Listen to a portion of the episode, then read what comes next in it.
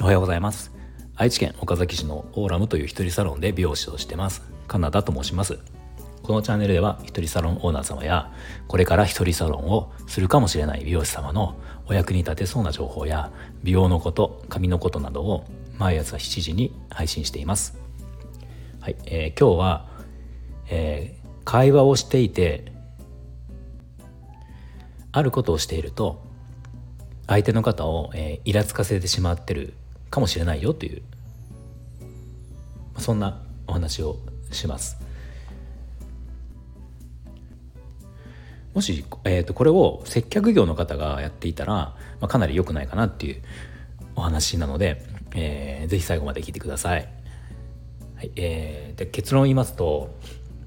質問に質問で返す人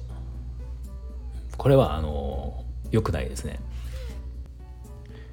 質問にはまずはやっぱり答え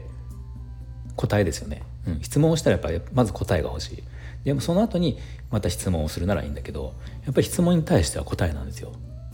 でも時々質問に対して、えー、質問で返す人っているんですね。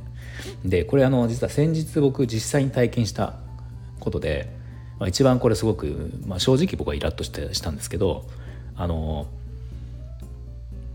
まあね学校息子の小学校の電話、えーと、学校に電話したんですね。まあ、何かっていうとなんか今4月から始まって、えー、マスクはね今自由になってるんだけど、まあ、息子からその給食の時に給食当番がマスクはいるするのは分かるんだけど配膳マスク当番以外の子が配膳をその取りに行く時、えー、給食を取りに行く時ねにマスクをしなきゃいけないっていうことがどうもあるみたいで、えー、っとだからまあ言ったら、ま、普段マスクをしない子もそれそれ用にマスクを持っていかなきゃいけないんですよ。っていうのを、まあ、息子からなんかちらっと聞いてまだ息子もだからそのうち今3年生だけど、まあ、そんなこと言っててようなみたいな感じだったから「いやそうなの?」ってマスクいい自由になってるのに、ね、そのためだけにマスク持ってくの？みたいなことでこう言ってたら、まあ、はっきり答えが出なかったので、まあ、ちょっとまあ一回聞いてみようと思ってで僕はあの学校に電話してあのねこう電話したんですよ。うん、あの何年3年生の何々組の、えーまあ、カナダなんとかカナダの、えー、なんとかの、えー、父親ですけどマスクについてあのちょっと聞きたいこと確認したいことがあるのでその件について分かる方お話できる方って今お手すきですかっていう感じで電話をさせてもらってでまああのお待ちくださいっていうことで、まあ、出てき出てくれた方がまあいたんですね。でその方に僕は質問したんですね。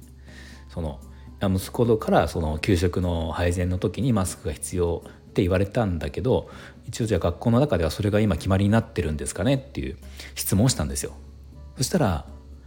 その先生が言ってきたその後に言ってきた内容がえーと、じゃあお宅の息子さんのクラスではマスクをしているんですか？って言われたんですね。ねこれおかしくないですか？これ。だから僕は僕が聞きたかった。マスクが今決まりですか？聞いたことに対してえマスクをしてるんですか？っていう。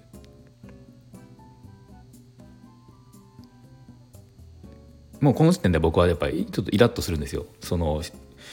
まあ普通だったら普通の流れとしてはマスク今決まりですか？あそうなんですか。いやそんなことないですって。まあイエスかノーかしかないんですよ。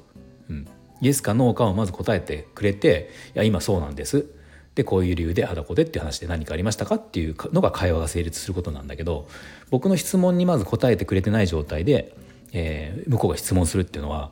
もうこれはめちゃめちゃ失礼な話だし会話がその成り立たなくなっちゃうんですよね。そうだからあの同じことを伝えるにしてもそこで一旦答えてくれてイエスかノーかまず答えてくれて、まあ、その後に向こうの質問ちなみにあのこういうことですかっていう質問をされればいやあのこうなんですとか会話が成り立つんだけどもうこれはだから成り立たなくなっちゃうんですよ。だからまあこれは今僕が体験したのはその子供の学校の行ってる子供の親と先生のでの会話なんだけどこれがもしその、ね、お店とお客さんとかお客さんがその質問したことに対してこうお店接客をする側が今僕の例で言う先生みたいなことをやってたら、まあ、これはだからその、ね、失脚にもつながるだろうし、うん、イラッとしますよね当然。うん、まあ僕の場合その先生だから学校の先生なんで別にねこう僕はお客さんっていう立場ではないからそのねじゃあもう行かないとかそんなわけにいかないからちょっとまだ状況は違うとは思うんだけどお店とお客さんとかになると、まあ、これはかなり重要重要なことかなと思うんですね。なんかあの、まあ、お店とかじゃなくてもやっぱりいないですか？こういう日常的にあのプライベートでも仕事職場でもこう人と会話をすることが、まあ、あるわけじゃないですか絶対に。その時になんか理由わかんないけどこの人と話をしてるとすごくこう会話がスムーズにいくんだけど何かあの人と喋ってると理由はわかんないけどイラつくっていうなんかイラッとするっていうねやっぱあると思うんですよ。こういうのってそのこういった細かなことが多分あのー、あるんですよね。だから僕が個人的に思うのはその、まあ、接客業をやる中で一番大事なのってこういったことで、あの、まあ、結構例えば言葉遣い、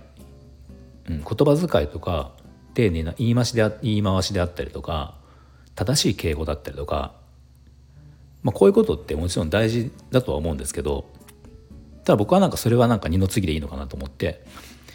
まあなんか勢いでこうタメ口になっちゃうとかあの日本語として正しくないその敬語を使っちゃったりとか、まあ、そういうのはあったとしてもなんかこう人会話をする中での、うん、なんていうんですかこういうそのね質問に対しては質問で答えるとかまあ、当たり前といえば当たり前なんだけどそそういった部分多分他にもあるんですよね。今今思いつくのはこの質問に対して質問で、えー、答えない質問には答えを、えー、まず言うっていうことで、まあ、そういうことが大事なのかなっていうのは思いますね。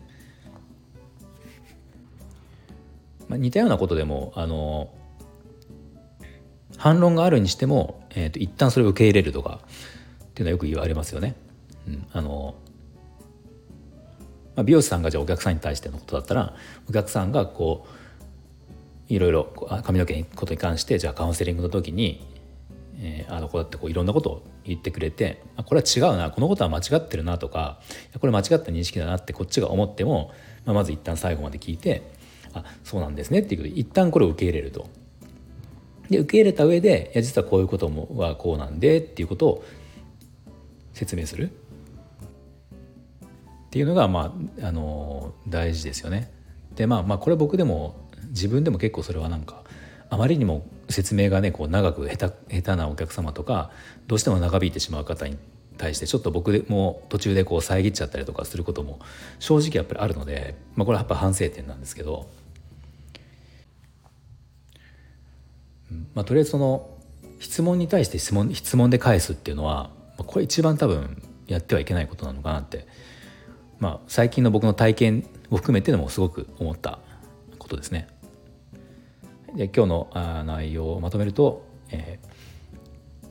質問に対しては質問で返さずに質問に対しては答えをまず返すっていうのが、えー、うまく会話をするコツの一つだなと思うというお話でした。はい、では今日の内容が少しでも参考になりましたら、いいねボタン、フォローをぜひお願いします。はい、今日も最後まで聞いていただきありがとうございました。